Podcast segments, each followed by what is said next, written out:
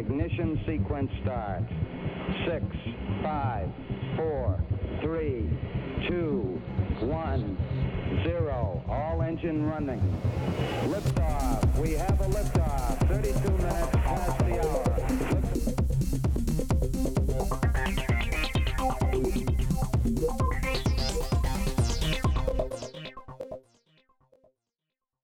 Hello and welcome to our first episode of On Air Actually Rocket Science. I'm Mikkel and I'm joined by. Flo. We are doing um, uh, this podcast and interviewing several professors from the Department of LRG. Today, um, Professor Fernaß Daoud joined us, and we are very glad that you're here. And could you maybe please describe yourself a little bit? Yeah, many thanks. I f- feel really honored to be to be the first and to to support this format. Um, Should I introduce myself a little Yeah. bit? Yeah, yeah. I'm I'm Fernaß Daoud. I'm 49 years old. Um, I grew up in Syria, um, and um yeah, studied civil engineering uh, in Karlsruhe. I made my PhD in Munich.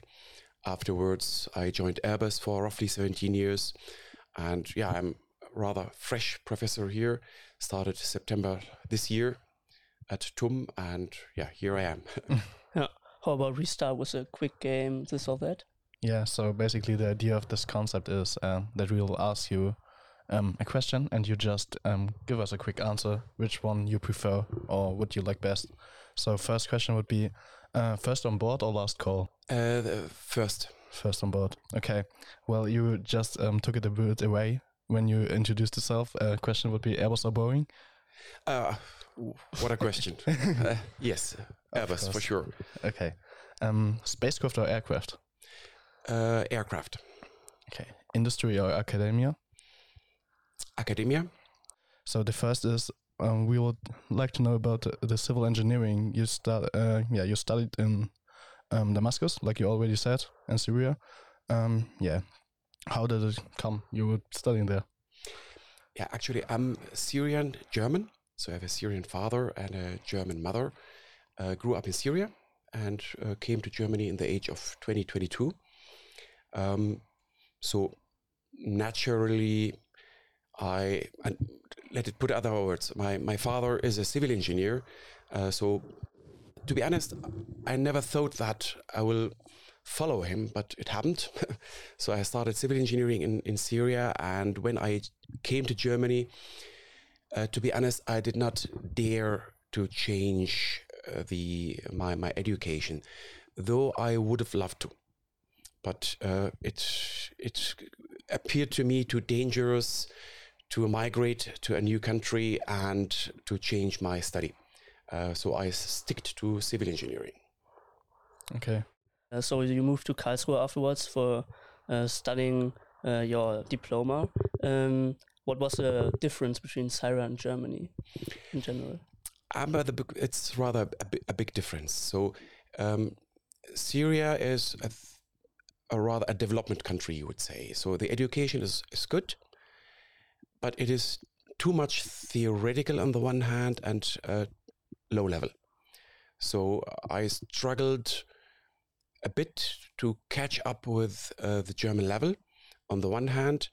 Uh, on the other hand, since I already had my degree, um, I could concentrate on learning the language on the one hand, and on the other hand, um, to select the topics that I, that I really like, mainly structure engineering. So, um, so keep it short. Uh, the education in Syria hasn't been that time not bad. Uh, today, uh, unfortunately, and I think everybody knows that Syria is al- almost destroyed. So uh, there's almost no education there. Um, and but that time, the education has been profound enough so that it provided me a good starting level for, for Germany. Nevertheless, the, the level of the education in Germany is, is much higher. Okay. Um, after that, you've uh, you finished your diploma. You move then to Munich to do your PhD at the technical university here. Um, how was um, the another another move? Or Yeah. To be honest, I've I've been used to moving. So moving from Syria to Karlsruhe has been uh, oh, it's been there has been an intermediate step. So I went to um, uh, just I recall the name of a small village where I studied uh, German in a in a in, in Goethe Institute, but afterwards to Karlsruhe, um, and moving to Munich hasn't been that difficult, except for the prices. So uh, Munich has been compared to Karlsruhe, yeah, in, incredibly uh, expensive. So the flats has been very, very, very expensive. Um, but it's been so I never regretted coming to Munich, um, just because. Um, so if I um, I tell you that in other words, um, in Karlsruhe I had the chance to um, concentrate on what I loved, mainly programming, rather complicated methods in uh, structure engineering. And uh, there I won a prize of uh, the best scientific work for 2000 uh, for, uh, for the city Karlsruhe.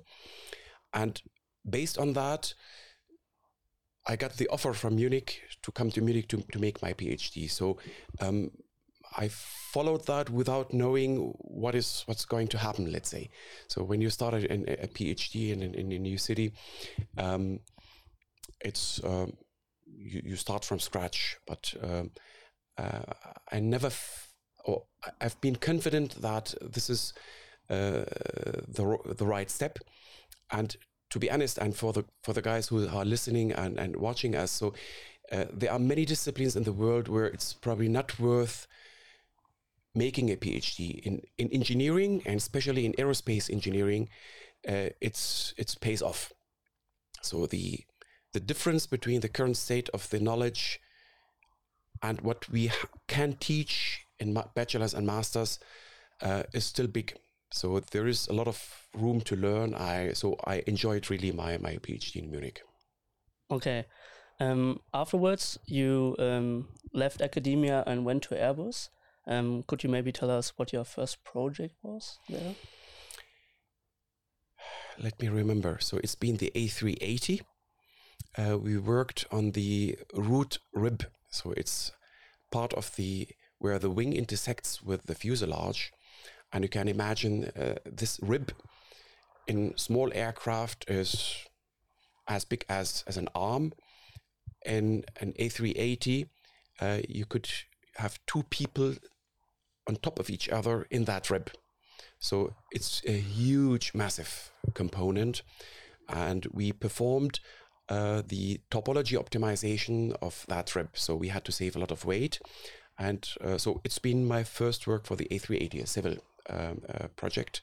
Uh, though I joined in Ottobrunn that time, so it hasn't been Manching, it's been Ottobrunn, more or less I don't know, 100 meters behind us. Uh, I started there and um, in the military air systems. Um, but we had a lot of civil engineering uh, projects, and the A380 has been the first one. Okay. Um, the question just off the of the road. Um, if you would finish today with university, would you start again working at a major company, or would you found or join a startup? I would definitely join a big company as my initial step in order to learn how things are working, uh, especially in our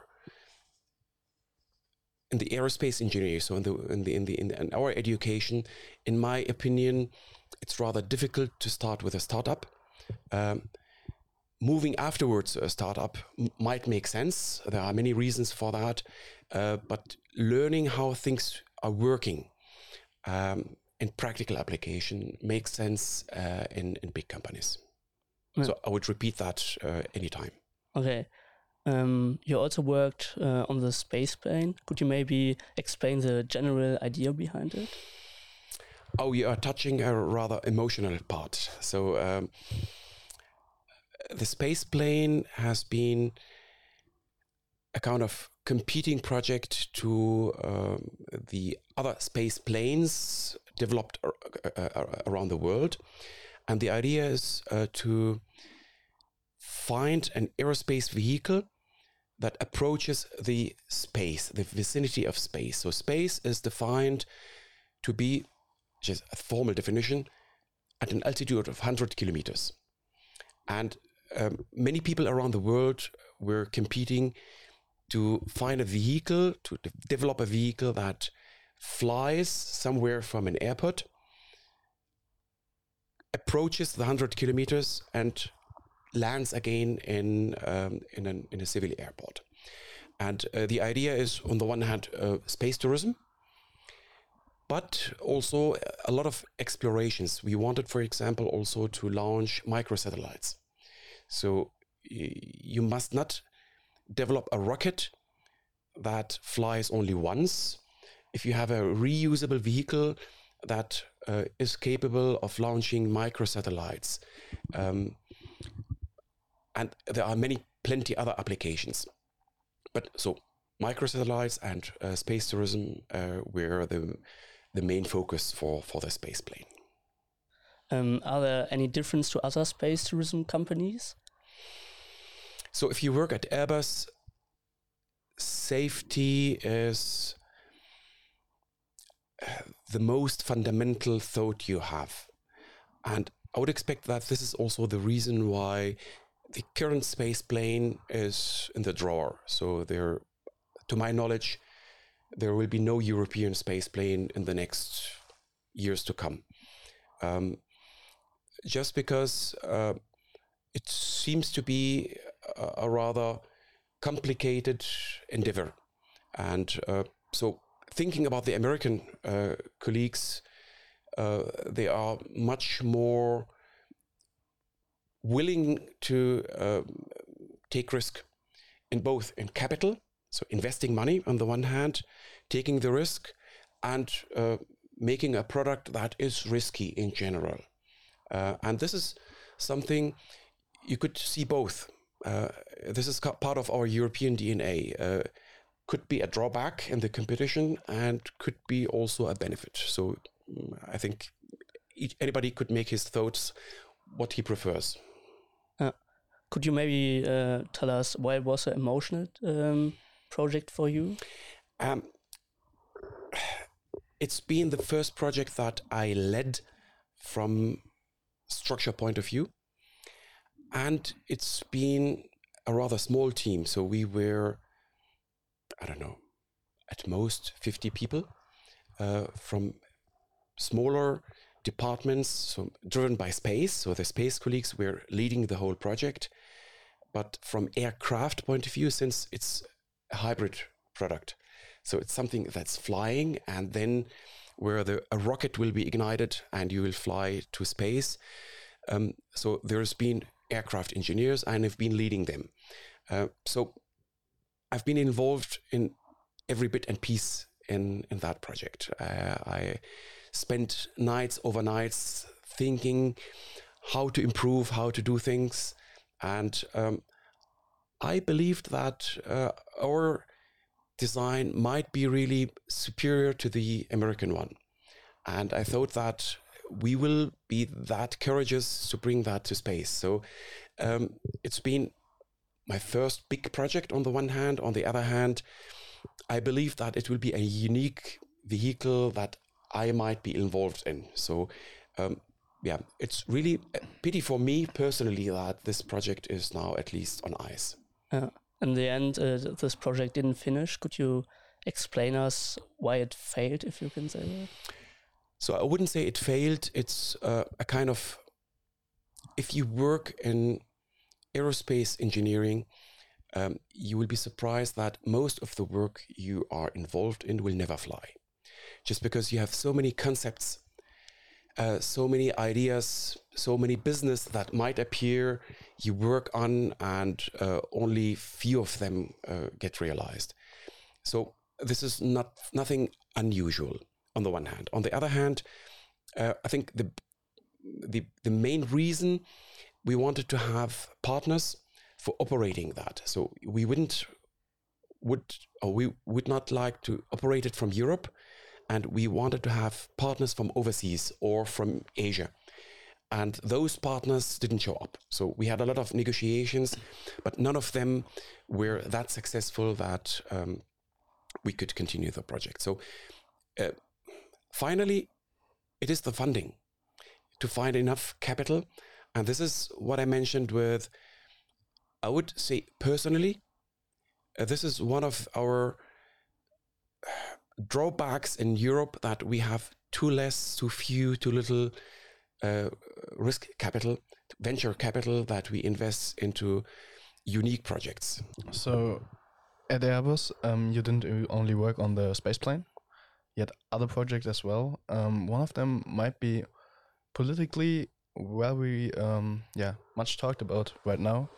Um, FCAS. Yeah. So I don't know. I, for sure, you can't tell us much about it because it's a classified project. Um, but how does it feel being involved in a classified project gen- in general? To be honest, I, it hasn't been really different from other projects. So um, we had to sign a lot of paperwork for con- mm-hmm. confidential stuff. Uh, but from engineering point of view, it didn't make any difference, to be honest. Okay. So uh, when you start working on the topic itself, uh, it feels same, especially when you work on what we call the air vehicle or the airframe. So the airframe is nothing that is related to armament, that is related to um, the defense stuff, which is yeah. part of the project.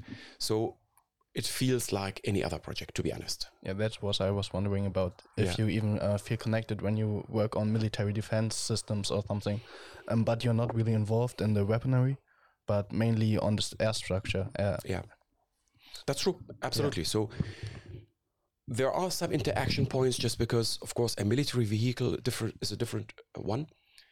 Um, but it's a more exciting one, to be honest.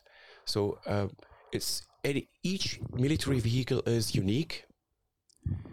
Uh, that means you you have to think about so many things where there's no solutions so far, and um, this makes the collaboration with the colleagues really unique. And uh, uh, the European environment is really complicated one. That means you have so many requirements addressed by the member nations, and putting them into one military vehicle is, from technical point of view, a, a big challenge.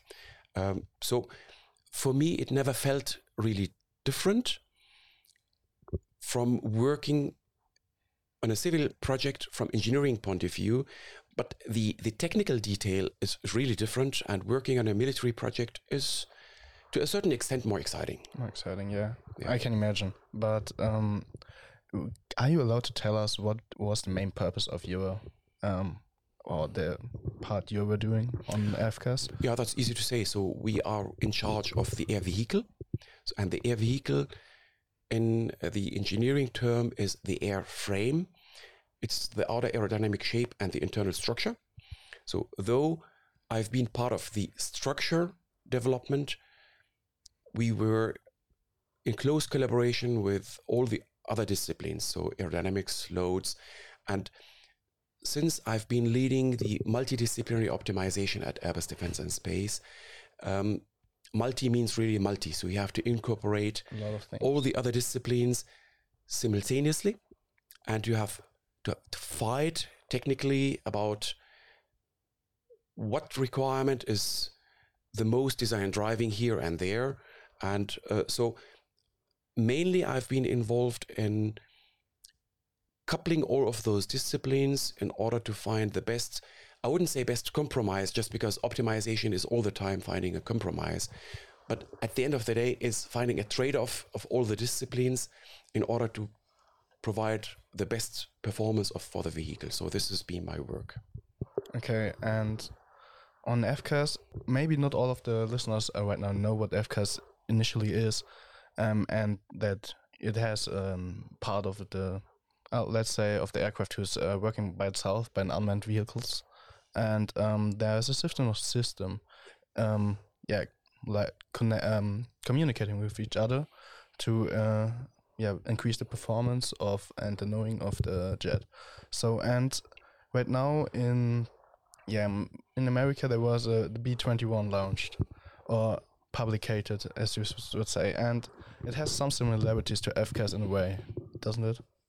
It does, yes. Yeah.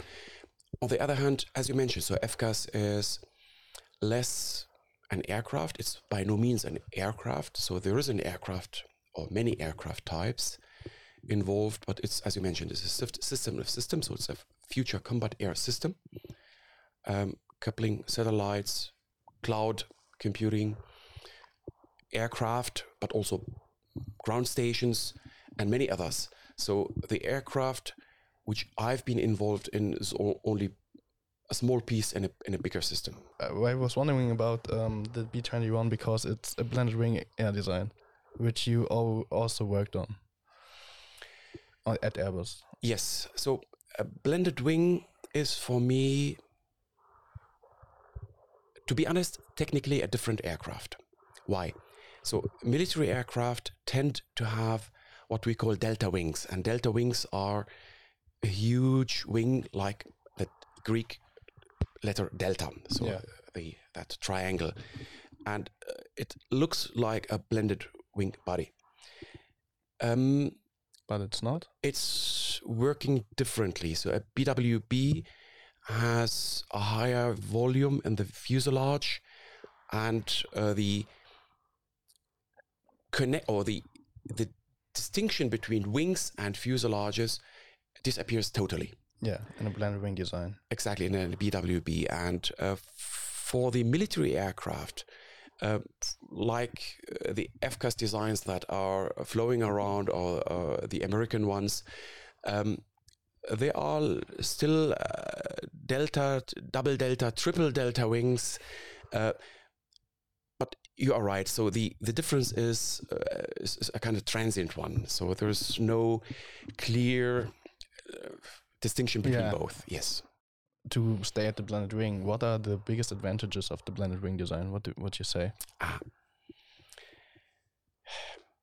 Let me put it to to, to say it in a, a uh, to, to be a, a bit provoking in this uh, uh, direction. Sure. Um, there will be no new civil aircraft which looks like the current civil aircraft that are flying. Just because uh, the aircraft currently, or the designs we have today, which are based on kerosene or on burning, on, on, on, on breathing uh, devices or breathing engines uh, fueled by kerosene, um, reach the maximum we can reach today.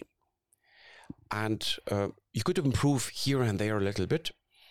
Um, and from environmental point of view, I don't think that we should afford having uh, the same design and the same fuel system as we have today. So we need different solutions.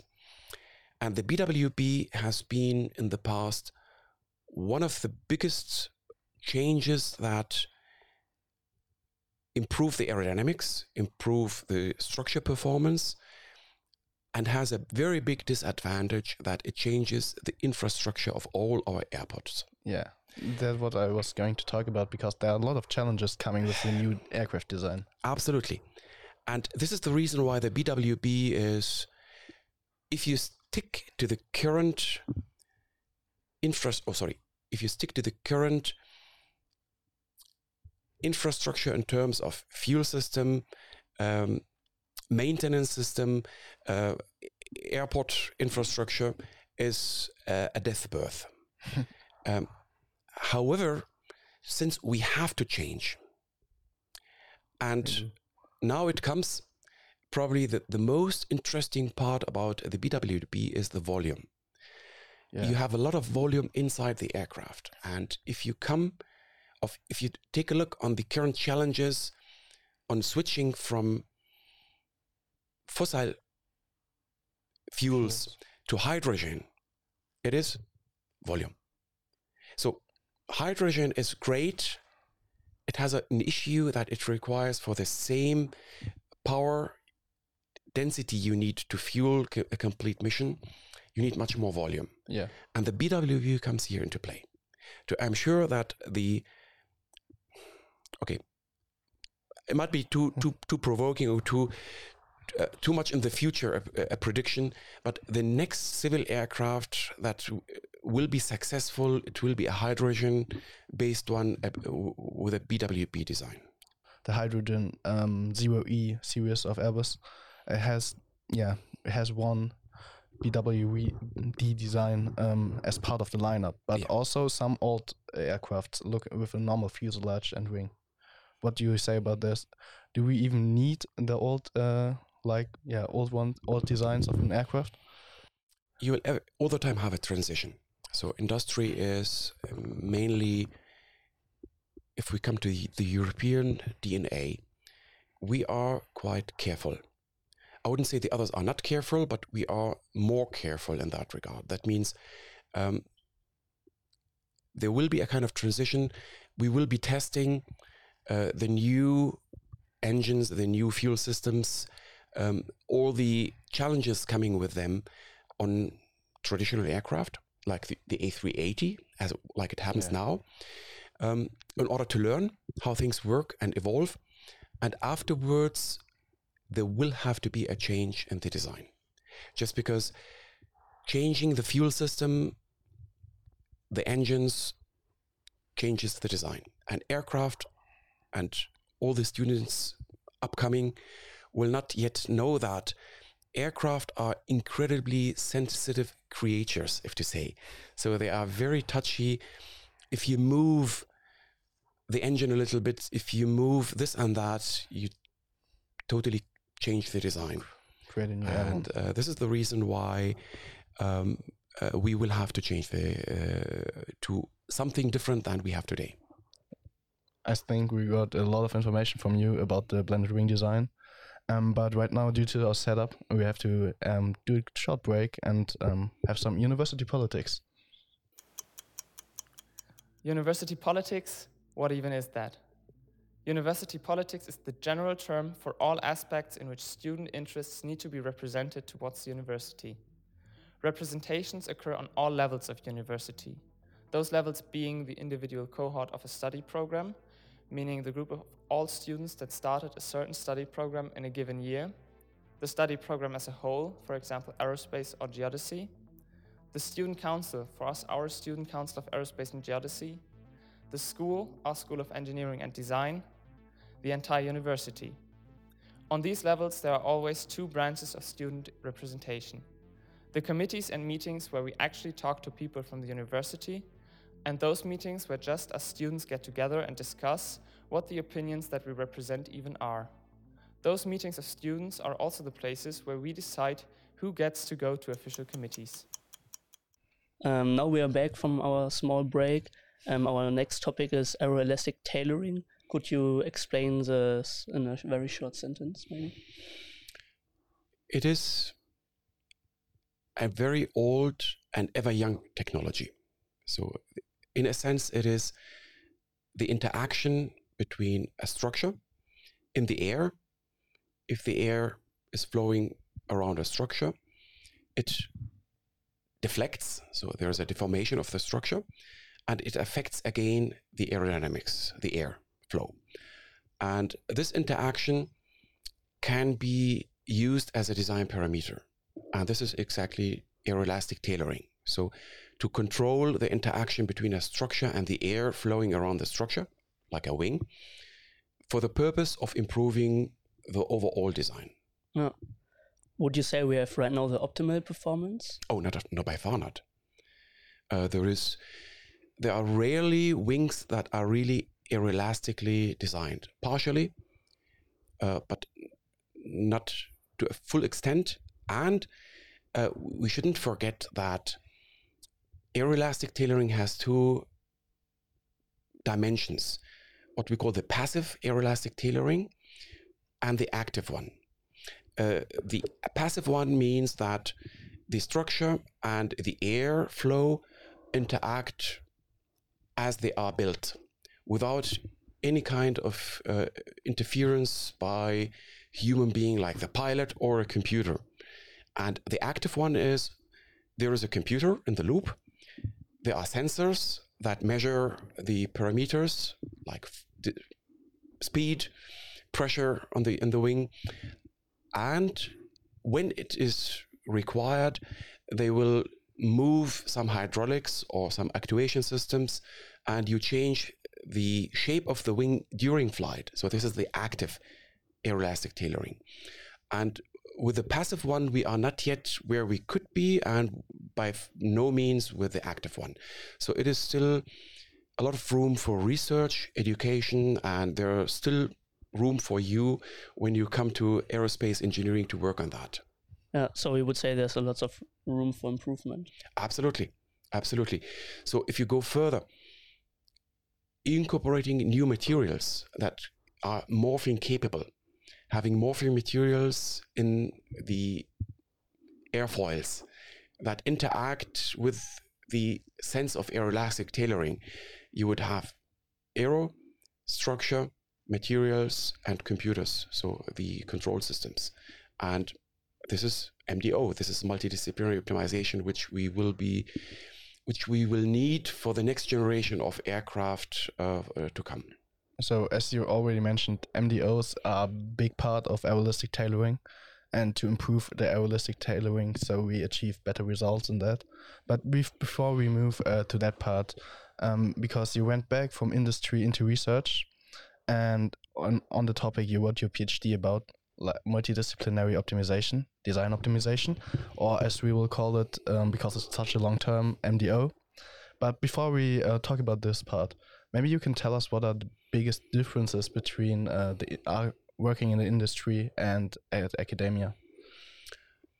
Oh, uh, so I had two phases now in academia. So during my research and my PhD, um, and now coming back.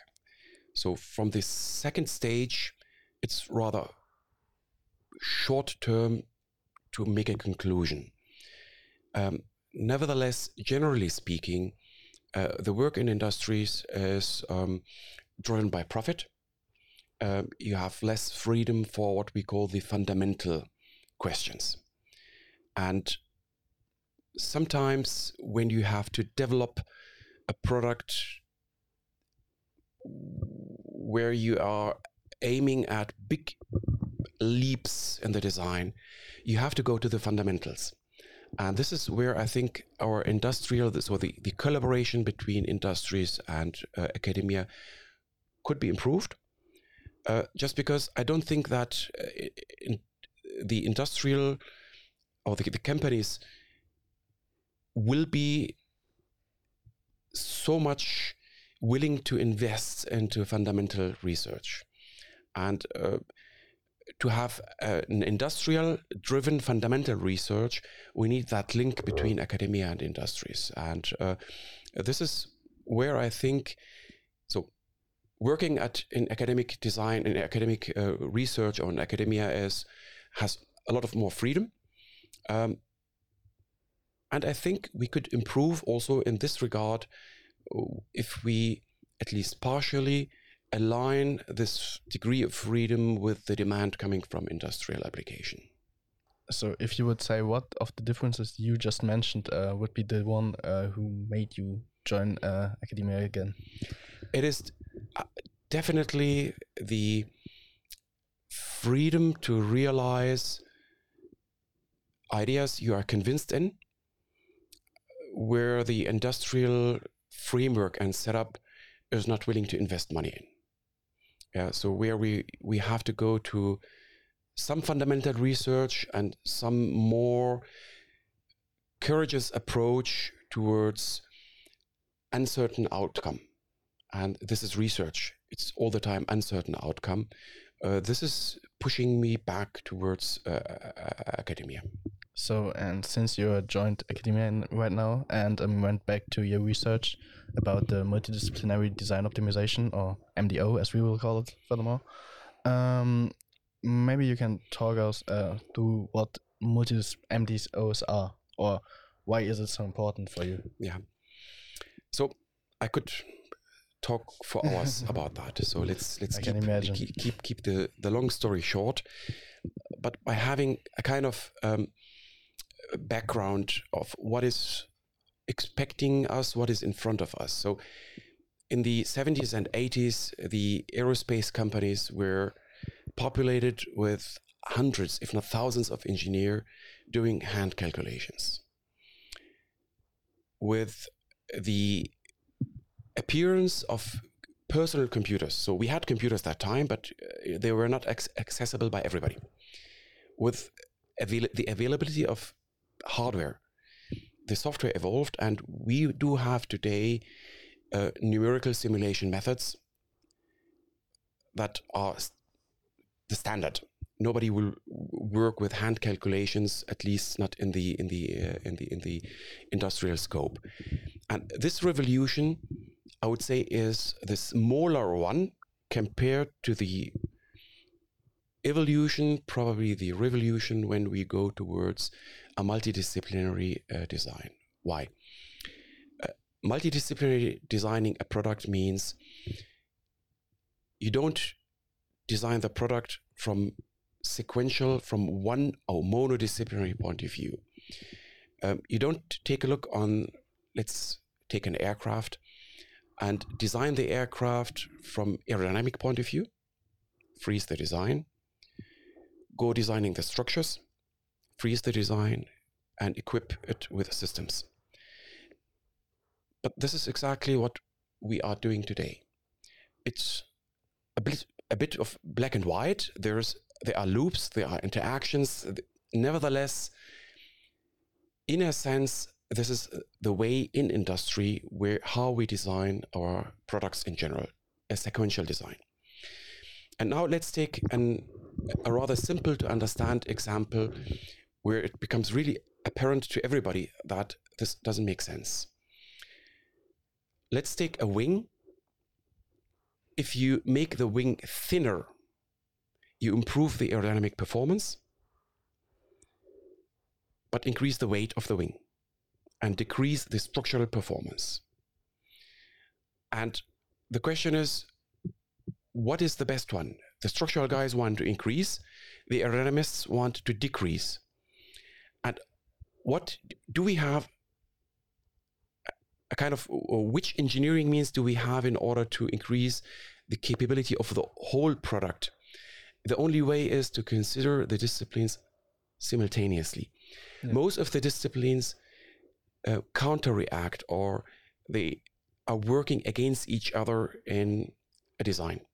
Yeah, especially in a quite a sensitive design like an aircraft or an air vehicle.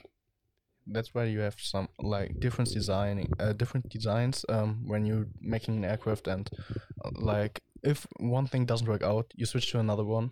So you uh, design multiple one at a time. But this is where multiple um, MDOs come in and maybe in improve this process.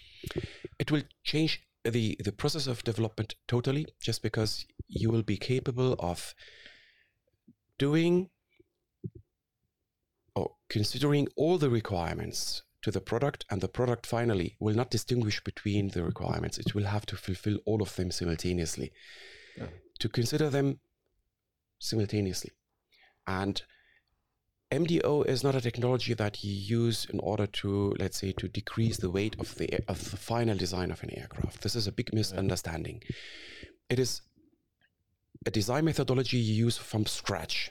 You have an, a blank sheet of paper, and you start by having a dough, a piece of dough, which you shape towards your product. And you let all of the ingredients, which I call the requirements, uh, customer requirements, certification requirements, environmental requirements, uh, operating requirement, to shape that design. And the mean of shaping that design is MDO. So you have powerful software, powerful engineers with enough education and, and understanding of how these things work. And you start shaping that design simultaneously considering all the requirements. So you're saying it will happen, it will be, but do you think you can imagine when it's actually gonna happen? Do you have like a year in mind? You would say, okay, at this year we will definitely have some MDOs. Maybe not the best MDO there's po- it's possible, but yeah, That's really hard to answer question. Um, MDO is not a, a new technology. So, like, let's step back to the argument or to the to the topic of um, having numerical simulations. We had the methodology of numerical simulation in the 50s, but you couldn't realize them until we had computers, and it took, to be honest, also a kind of cultural change to convince the people that you can believe that bloody computer. That really happened in industrial application. Uh, the honest hand calculations are the best. So Yeah. you would have heard that until they were outdated.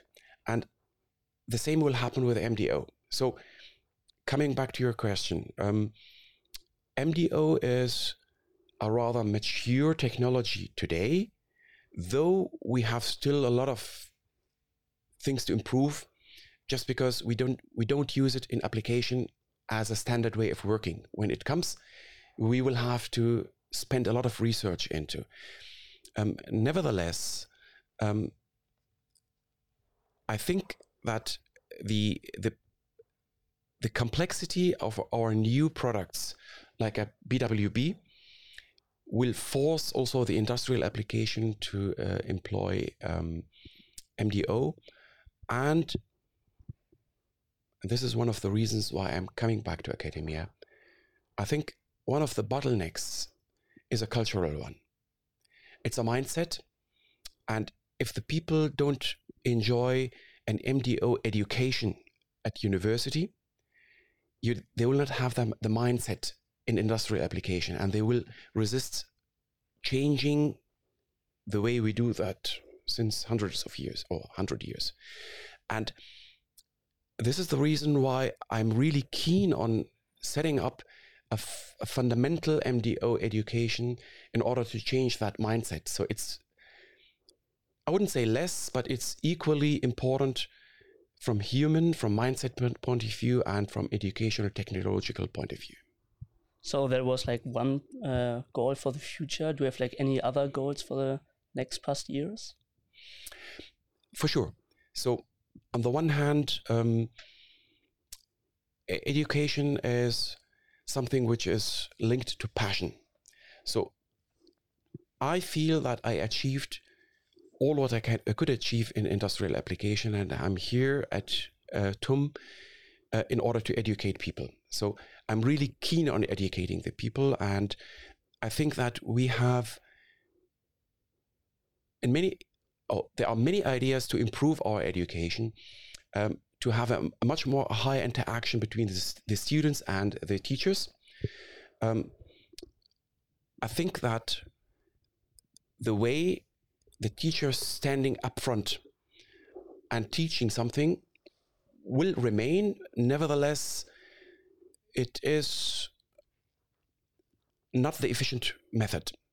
So I think th- I would like to imp- improve the, the tuition in terms of uh, a project oriented uh, tuition, that we have much more projects that we work jointly, the students and the teachers, on. Um, what I think is also uh, very tempting for me is um, to add that flavor of practical application to the to a very practical oriented um, education like aerospace engineering. So um, it is for you, I think, and I will ask you for your feedback in the course of the next months and years to come. It's more interesting to learn theory and really complicated stuff if you know why you're going to use that and if you have the application in front of you. That means the project and the next collaboration with the industry, uh, the next, I don't know, master thesis, bachelor thesis, project, uh, scholarship, whatever, which you do directly on site with the practical guys. And this is where I think that my network in the industrial application might help to set up such a kind of um, change, slight change, hopefully an with a good impact on the on, on the students, uh, where you have more hands-on uh, um, practical application. Yeah. Do you have anything else that you want to tell the audience? Also, for the moment, uh, to be honest, I'm I'm really happy if I get my lectures done. Uh, it's really, and I wouldn't say I underestimated that. I haven't n- never gave it the thought how it will be. I've been just keen on the, on the uh, on working with you, uh, but it's really exhausting to prepare lectures, uh, to spend nights in thinking how you could explain that better. But I will.